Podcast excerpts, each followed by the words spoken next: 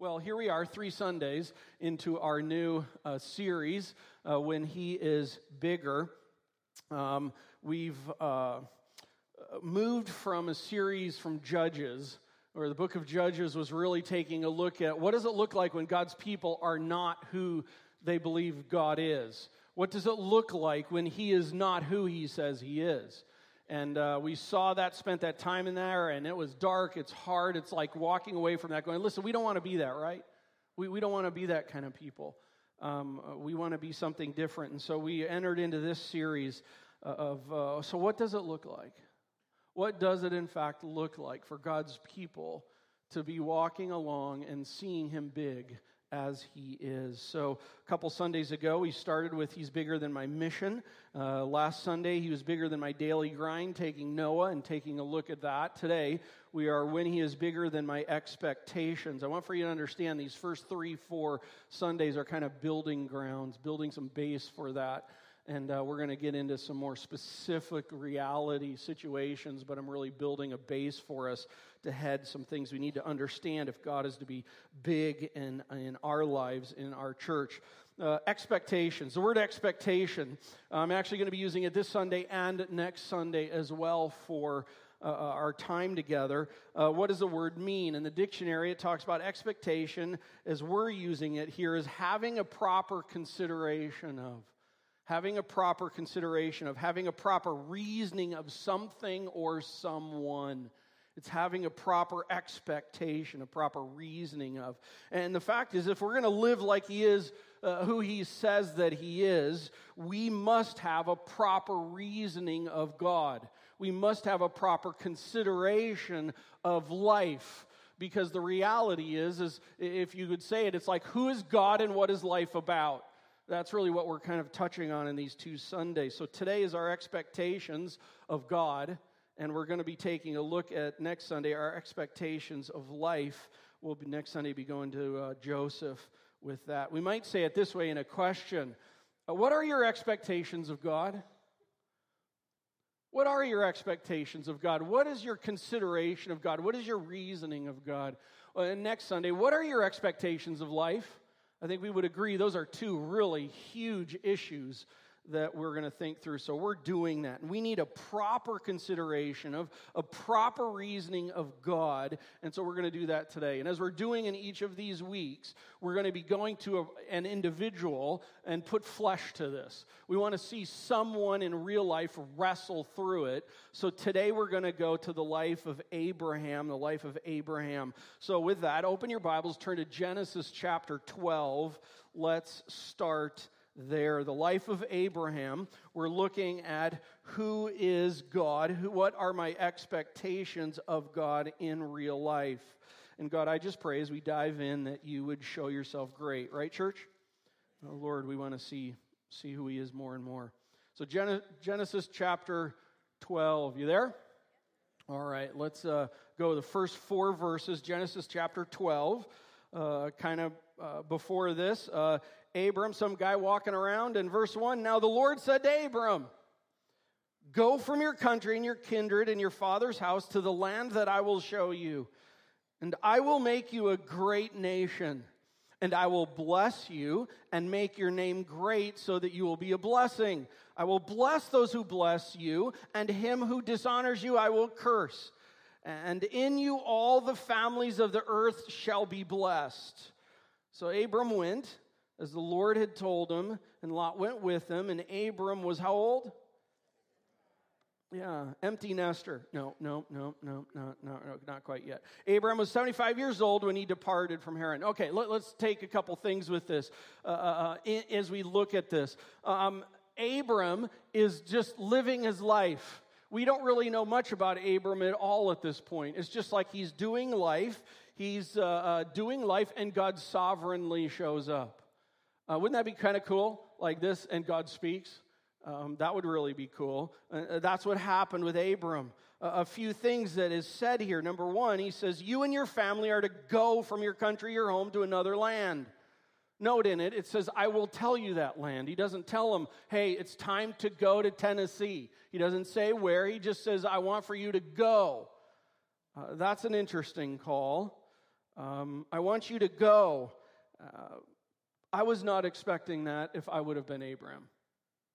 I mean, here you are just doing life, and God all of a sudden shows up, and then God says, hey, I want for you to grab your family and just go to somewhere. Where? I'll tell you. I would not do it that way, right? I mean, I would be like, let me explain all the reasoning behind it. We'll touch on that here in just a second. But but it's kind of like in this already. It, it's like, hey, I just want you to go, and uh, and I'll tell you where a little bit later. I wasn't expecting that from God. Secondly, I will make you a great nation. I will make you a great nation. I mean, can you imagine that? There you are. We, again, we don't know much about Abram. We just know he's this guy. We honestly, we don't even know if he was a Yahweh follower or not at this point in time. And yet God just sovereignly shows up, kind of like a Damascus, on the road to Damascus, Paul kind of thing. And, and God just shows up to him and, and he says, uh, I'm going to make you a great nation. That's the moment in the heat of the desert where I'd probably like, hey, have we been drinking enough water here, or are we kind of losing our mind with what's going on here? I got to tell you, I, I was not expecting that of God. I would not expect that to happen in my life. I, I don't think any of us are expecting that to happen, is it? I mean, are you expecting to walk out of here and God to show up and say, hey, I'm going to make you a great nation? Uh, if you are, um, talk with one of the other pastors. Um, number three. Number three. That was loving, wasn't it? Number three. Okay, and then he says in here, he says, I will bless you. I will make your name great. That's really cool. But again, what's so intriguing about Abram is I don't think Abram was expecting that. We, we get no clue ever of anything ever said about Abram, that Abram was waiting for God to show up and that Abram was expecting that he would be a greatly used man. I just didn't expect this of God. I, I would expect that God to pick someone that's really well known and really has proved himself and all this, but no, I don't know. I just wouldn't expect that. Number four, he says, I will bless those who bless you, and from you all families on earth will be blessed. I don't think anyone's thinking that in this room, or expecting that of yourself, or expecting God to do that, to be able to say to you, hey, I just want for you to know I am going to use you to bless all families on earth. I don't think anyone's expecting that, thinking that, and frankly, I don't think Abraham was either. I just have to say when I read this, and when you really understand what's going on in the setting of this, which we don't know a whole lot about, I just have to go, I never would have expected this of God. Why do I say that? I never would have expected this of God because that's not the way I would have done it. True? Listen, friends, we're going to this point. We tend to want to make God just like ourselves. We expect God to think like ourselves, to act like ourselves, and for the goals that we would set. And when God doesn't function in what seems rational and expected, we all know. We begin to wonder about God, right? Why? Because God isn't thinking like I think. And when you look at this, I just go, who would have expected that? To just grab some guy. Why Abram? Why did God tell him this? I mean, why now? Why not in chapter eleven? Why not later? Why will all families be blessed through him? Uh, what does that even mean? Why will those who curse this guy be dishonored? Why is that? I think we can all agree. If you were seventy-five years old and all this happened, it would be a pretty unexpected day, right? Pretty unexpected day. Well, before we go to chapter twenty-two, uh, turn to a page, go over to chapter fifteen. Let me read the first three verses here, chapter fifteen. It says, after these things, the word of the Lord came to Abram in a vision. Fear not, Abram, I am your shield. Your reward shall be very great. That's cool, verse two. But Abram said, O Lord God, what will you give me? For I continue childless, and the heir of my house is Eliezer of Damascus. And Abram said, behold, you have given me no offspring, and a member of my household will be my heir. Listen, okay, connect the dots. Chapter twelve, I am going to make you into a great nation. Expectation, you have to have a child, at least one, for the line to carry on, correct?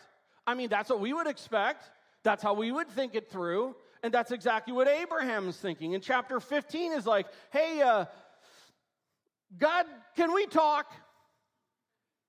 Because like you said, you are going to raise a nation out of me. And to have a nation, nations usually include a lot of people. And my wife and I don't have any people. You aware of that? By the way, chapter sixteen, we find out at that time that it's been about ten years since chapter twelve. What exact time period is this in chapter fifteen? I don't know, but it's probably close to ten years. That makes it even more understandable why Abram's like, what? I mean, because I got to tell you, I could understand maybe a year. I could understand maybe two years. Some of you may even know of that experience where you're wanting to have children, and it's just, Lord's not having that happen at the moment. And as time goes on, you start wondering, at what year is it going to be when Abraham and Sarah, oh, by the way, how, how old? Oh, yeah, a- Abram's like really old. And they're not having a child. And I love the fact that in all of this, Abram is like, God, um, I'm not expecting what's going on from you. I was expecting like to have a child, right?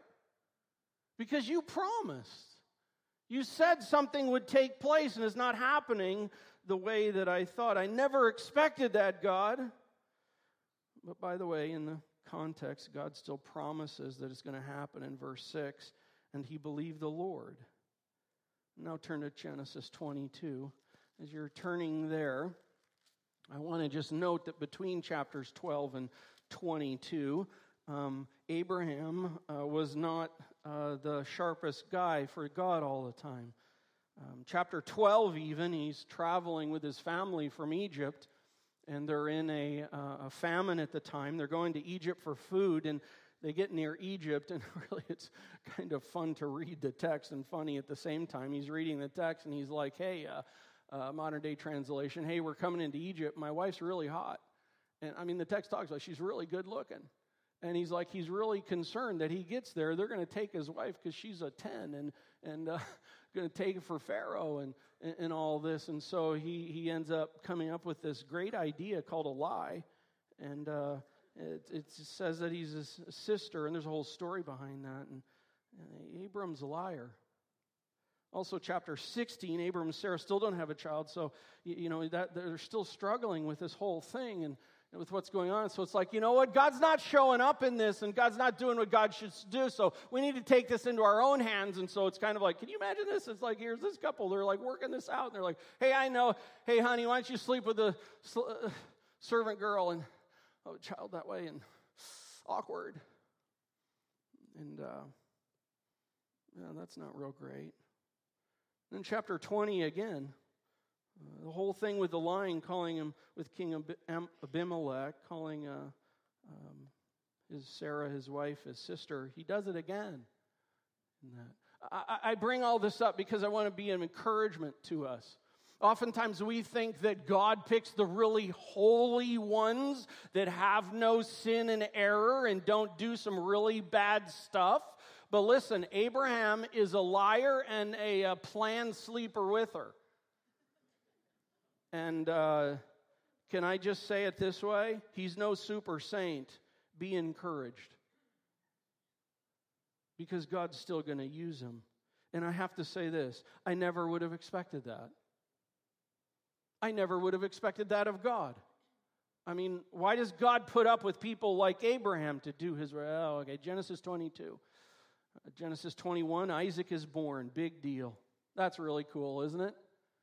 Uh, by the way, uh, A- Abraham is now uh, one hundred years old, the text tells us.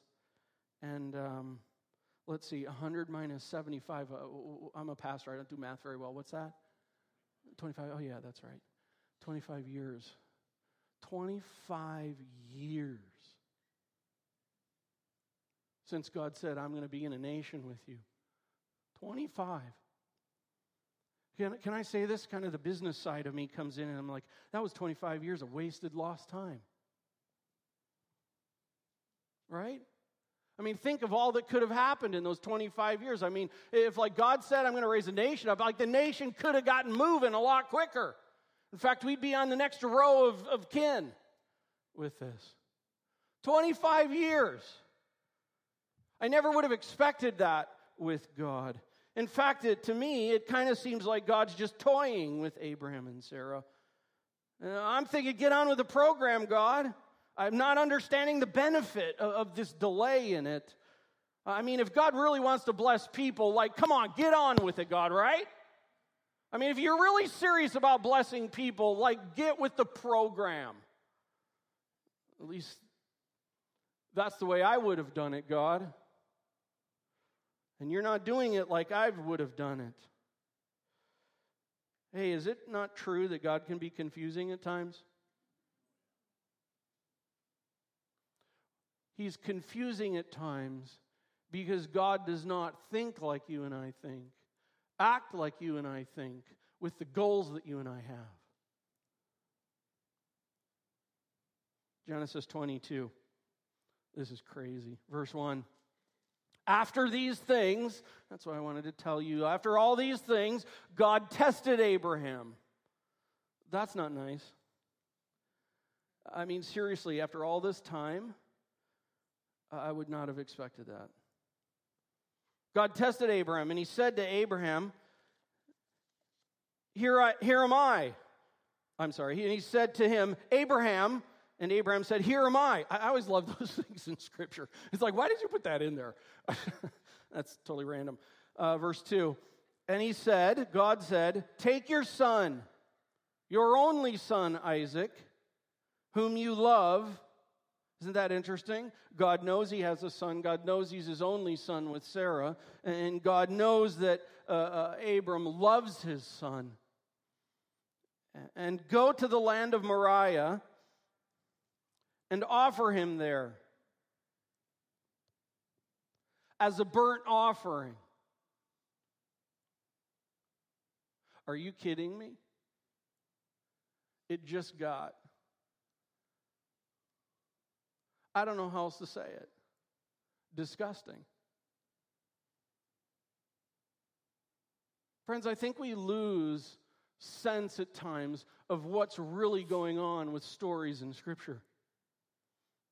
Uh, I mean, God is not saying take him there and have a father to son Boy Scout commitment moment.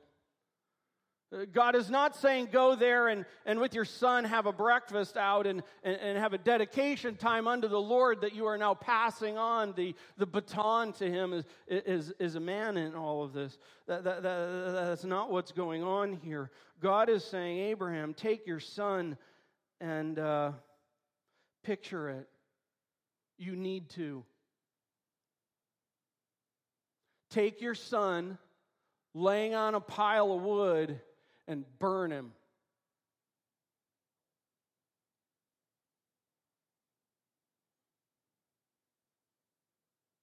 Do we realize to people who don't know the Bible or the God of the Bible how passages like this just cause them to go, I don't even want to know that God? Do you, do you, do you see the disgustingness of it, the, the, the brashness of it, the, the, the nothing like us in that? Who would ask that to happen? You may say, well, Doug, men over history have done that, but, but I got to tell you, we're talking God now. By the way, it's interesting.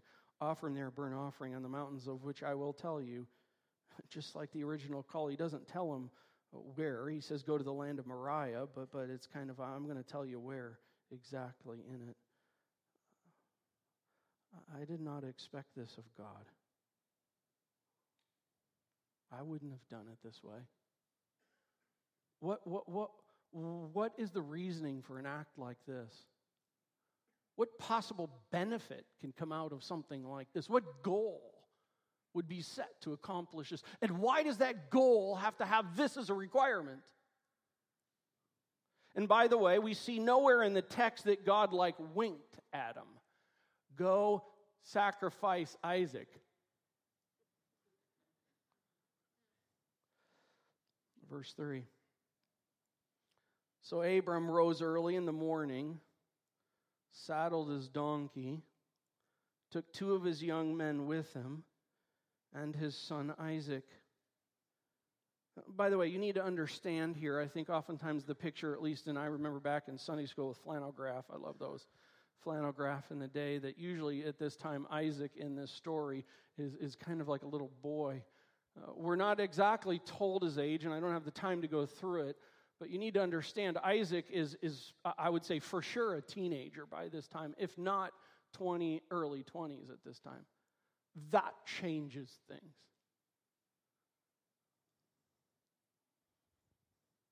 And so Abram rises up early in the morning, saddles his donkey, gets his young men, gets his, his teenage twenty-year-old son, and he cut the wood for the burnt offering. Oh, friends, do not go past that too fast. It's kind of like Genesis six. You need to understand the hundred years of the daily grind of Noah to understand uh, so much of life. And yet here in it, Abraham is chopping the wood that is going to burn his son. Can you imagine that? How interesting. And why didn't he ask his servants to do that? Something's going on within this guy, that he's not passing off the chop the wood for the act off. He's doing it himself. It's like he has to do this. He has to own this whole thing.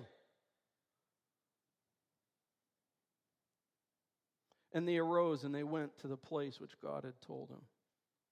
Probably a three-day journey. Can you imagine that journey? What in the world is going through your mind? Remember, Luke and I, our son, um, kind of for a big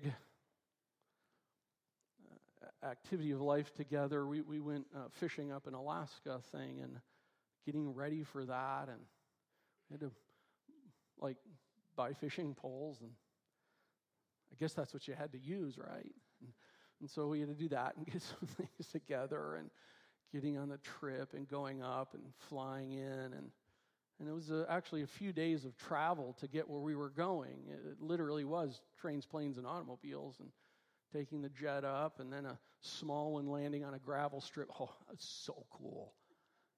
And then staying overnight in this guy's house. And out back, he has like twenty Uh, uh, dogs that he would do the Iditarod, Iditarod race with. And and then we took a boat for, it was an hour ride along the coast. There was no one in for a forty-mile radius. It was a crazy cool trip together.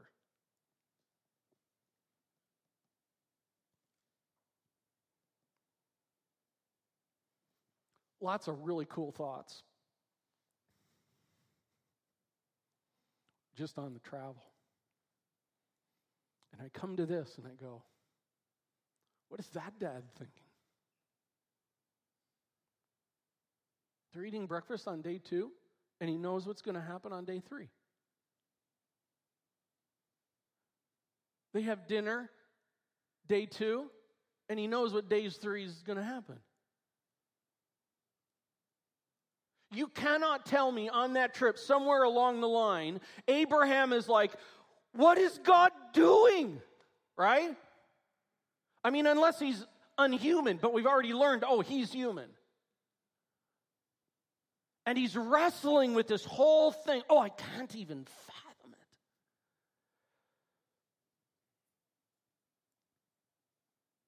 What verse are we in? On the third day, Abram lifted up his eyes and saw the place from afar.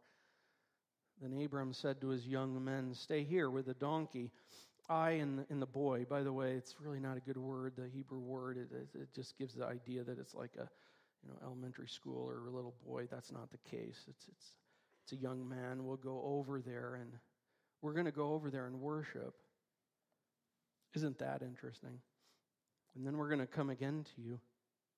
And Abram took the wood of the burnt offering and laid it on Isaac, his son. Uh, by the way, not to sacrifice him yet. He's putting the wood on Isaac's back for him to carry it. Can you imagine that? By the way, the picture of that is really interesting, isn't it? Here Abraham is loading this pack with the wood. And Isaac, this teen young man, is carrying the wood upon which he is going to be laid. And so they went, both of them together. Wow. Verse seven, and Isaac said to his father Abram, my father, and he said, here, here am I, my son. And he said, behold, the fire and the wood. Where is the lamb for a burnt offering? Now we understand that Isaac does not know what's going on yet, right? I mean, he's no dummy. It's like, hey, hey, Dad, got the wood? Kind of heading over. I understand we're having this special time thing going on. There's no lamb to sacrifice. Where's the lamb? Well, how do you answer that one? Verse seven. Uh, I'm sorry, uh, um... End of seven. Hey, friends, sorry. It's been a long week of teaching for me, so I'm a little bit not quite fully sharp. And he said, I'm never quite sharp. That's all right. And he said, here I am, my son. And he said, behold, the fire of the wood, but where is the lamb for that? Verse eight.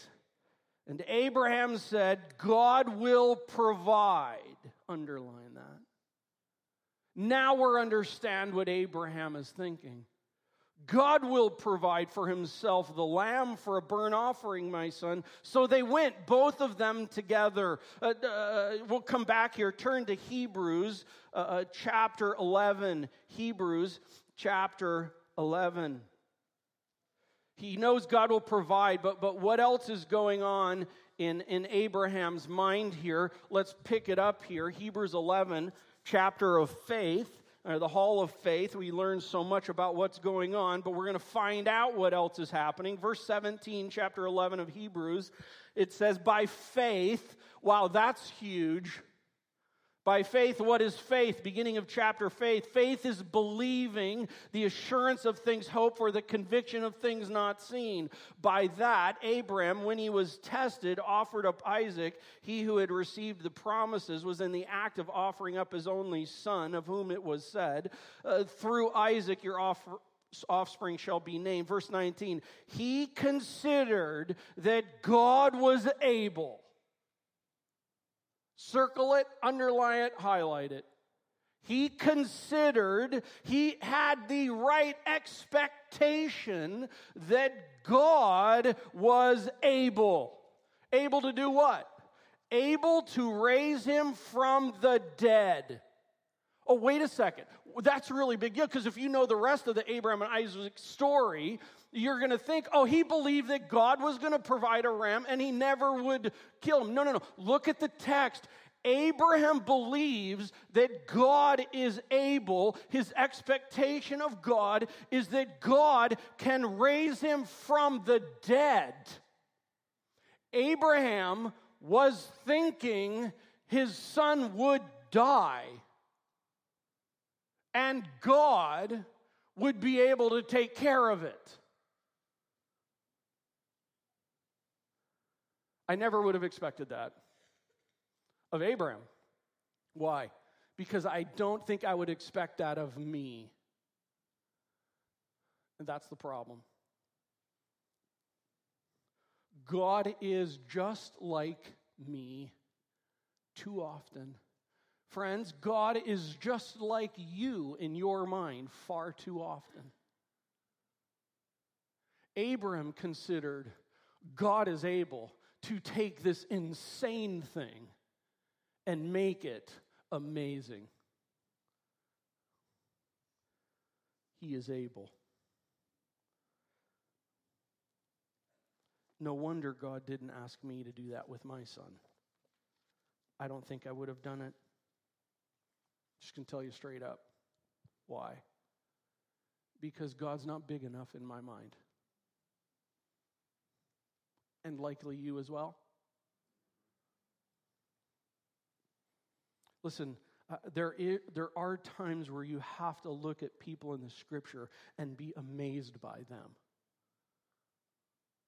And here, this is properly to be amazed by Abraham from the fact of his faith in God.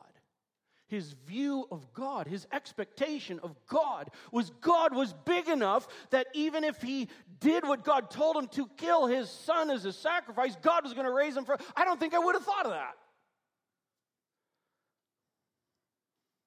Let's keep reading. Verse nine. When they came to the place of which God had told him, Abraham built the altar there. Oh, can you imagine that? And laid the wood in order there. And he bound Isaac his son and laid him on the altar. Okay, at what point is Isaac going, this isn't turning out the way I thought? Right, true? Because then part of the big deal is understanding he's not like the five-year-old. I mean, he's he's just there, there's too many things in the in the in, in, in the text and the structure and the movement, and even when Sarah dies and all these kinds of things that, that tell us that, that he's likely at least a teenager. And and and I have to ask the question in all of this, Isaac, at what point are you going to run? I don't know how all this went down, but I have to end this. I just, there's there's more questions. I have more questions than, than we're told of. And I think part of that's on purpose to cause us to, to get into it and to consider it and to think it through and not just zing right past it, but, but, but cause us to ask these kinds of questions like, what was Isaac's view of God right at this point? I think Isaac is like, was not expecting this. No. Abraham built the altar, wood at the altar, bound Isaac his son, and laid him on the altar. The picture of it even tells us, on top of the wood. Then Abraham reached out his hand and took the knife to slaughter his son.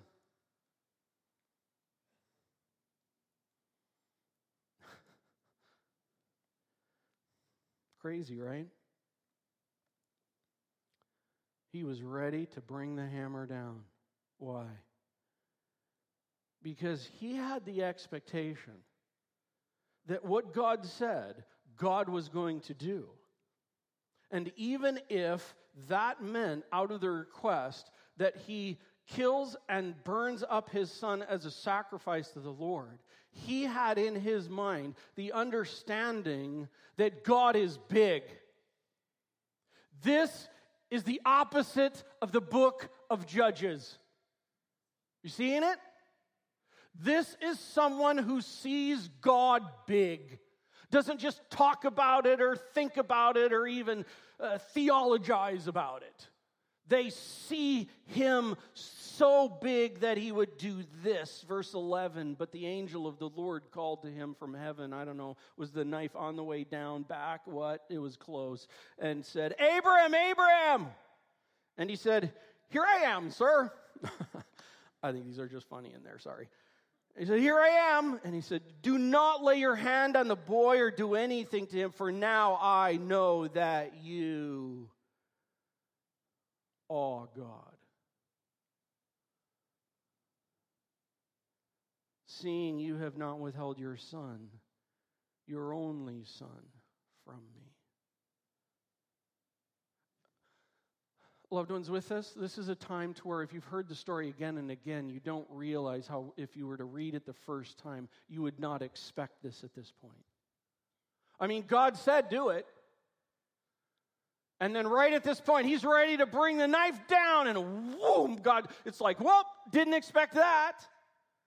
Verse thirteen, and Abraham lifted up his eyes and looked, and behold, behind him was a ram. What's a ram? A ram is a male lamb. Spend time with that. Caught in a thicket by his horns. That's a coinky dink. And Abraham went and took the ram and offered it up as a burnt offering instead of his son. At what point in there are they going, woo, phew, right? At what point is Isaac like, seriously, Dad? You were really going to bring it on me? And he's like, serious, son. Serious, Dad? Oh, it's crazy. So Abraham called the name of that place, love it, the Lord will provide. By the way,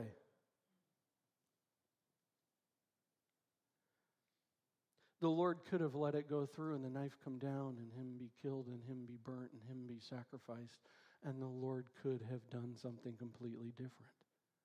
Don't take a passage like this into prosperity gospel world and that God will spare you from every little piece of potential problem. Don't think that way, because we're going to Job later in the series. It very well could have been, but in God's sovereign warrior pursuer of who he is, he stops it at this point.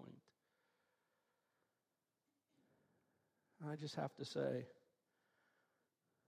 I never would have expected all of this from God.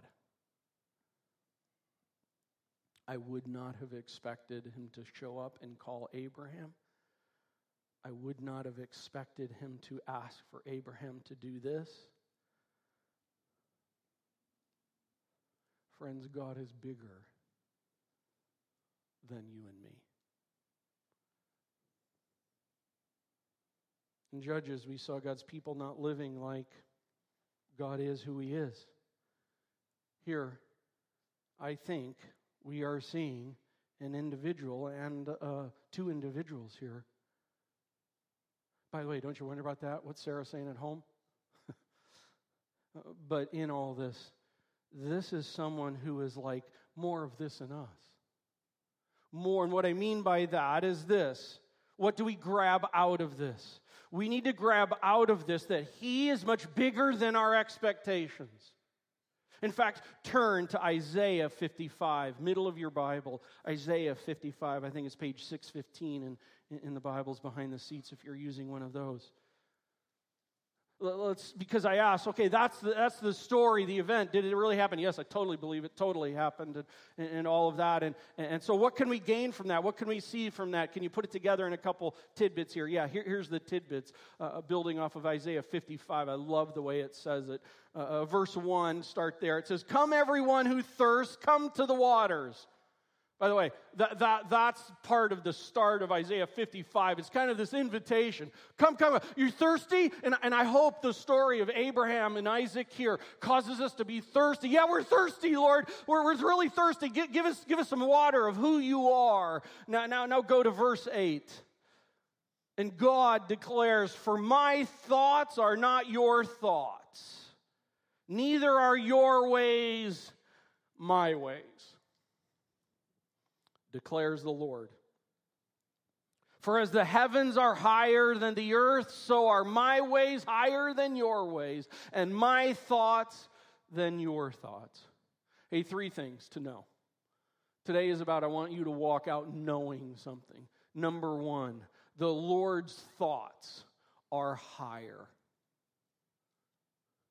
If we are going to be a people, if you and I are going to be individuals who live like he is big in our lives, we need to work on understanding and continually grasping the reality that, listen, friends, his thoughts are higher, and his thoughts are higher than your thoughts.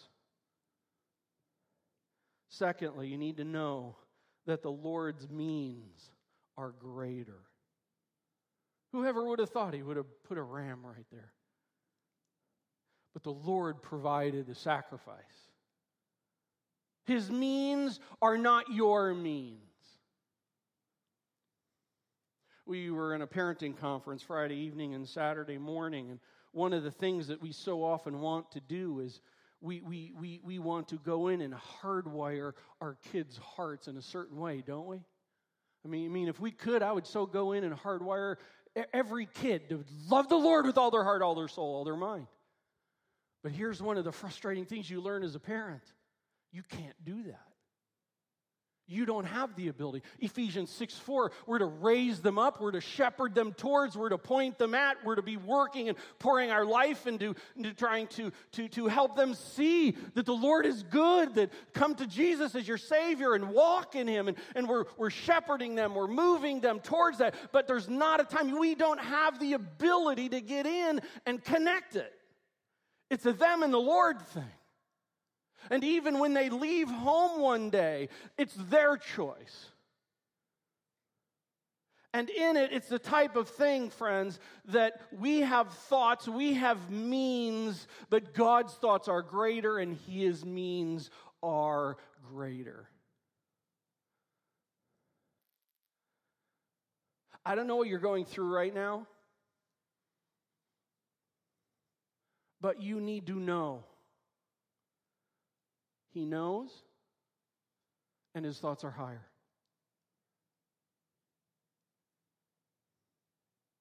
Oh, and also, His means are greater. And thirdly, His goals are superior. I wouldn't have done it this way. I would just say this. I wouldn't have done any of this this way. But God's thoughts are higher. His means are greater. And His goals are superior. This whole thing with Abraham was a testing of his faith. And we're like, I wouldn't have done it that way. No, no, no. But His goals are higher. They are superior. They are greater. And the fact is, as I've just this week with this, here's the reality. We tend to humanize God. And we tend to make Him look just like ourselves. So that He thinks like me, His means are my means, and His goals are my goals. But that's a lie. That's an improper expectation. That's not a right reasoning expectation, consideration of who God is. The reality is, is that His thoughts are higher, way higher, way higher, way higher. And so when we come to things even like this in Scripture where we go, well, what was God thinking? Answer, not what you and I think. Because His thinking is in the stratosphere. And His means are greater. And honestly, I think the hardest one is His goals are superior. Romans eight, twenty-eight and twenty-nine. And we know that all things work together for good. We have a tendency to grab that and make that good, what's comfy and cozy and nice for us. No, no, no, but chapter, or I'm sorry, verse twenty-nine is the explanation. Verse twenty-nine says that, that we would be conformed to the image of Christ. What was God doing with Abraham? Conforming him, maturing him, shaping him. I wouldn't have done it that way. I know. That's why none of us are God. But we wrestle to make Him just like us, don't we? And I call us this way. We need to change our expectations into a proper expectation of who He is, into a right expectation of who He is. And in maybe the struggle or the pain that you're going through right now, His thoughts are higher, His means are greater, His goal is superior. You can continue knowing that. By the way, I want to use this to transition into this. Let's take all this to the foot of the cross, okay? Whoever would have thought that God would Himself come and step into our situation? And whoever would have thought God in the flesh that came would ever be crucified on a cross? Whoever would have thought that? Whoever would have thought that the goal of all of that was that God, the Godhead, would provide the opportunity for full redemption in Him? Whoever would have thought of that? Uh, he did. Whoever would have had the means to do that? Only He had the means. Only He was the perfect sacrifice. Whoever would have had the goals to accomplish all this? Well, He did. when we were sinners, Christ died for us. Could I have the communion servers come and get in place? And this is just a perfect time to have communion together. To take this and to remember that, friends, in this reality of things, that uh, that when we take the, the bread and the cup, we are remembering the grandness of who he is. That he came, that he died, and that he rose again. Whoever would have thought that? Whoever had the means to do that? Whoever could accomplish that? Only him. Listen, if you know Christ as your Savior, if there's been a time to where you've come to understand that you're a sinner separated from God, you're in need of a Savior, and as the Bible says, as many as received him, to them he gave the right to become children of God and receive the gift that is available to you. This is a time to remember what he has done. This is a time to remember how he has thought. And this is a time to remember what he has accomplished. If you know Christ as your Savior, come and grab the bread, grab the cup, go back to your seat, and here in just a couple, we'll, we'll partake together, remembering the magnitude, the marvelousness of our Savior.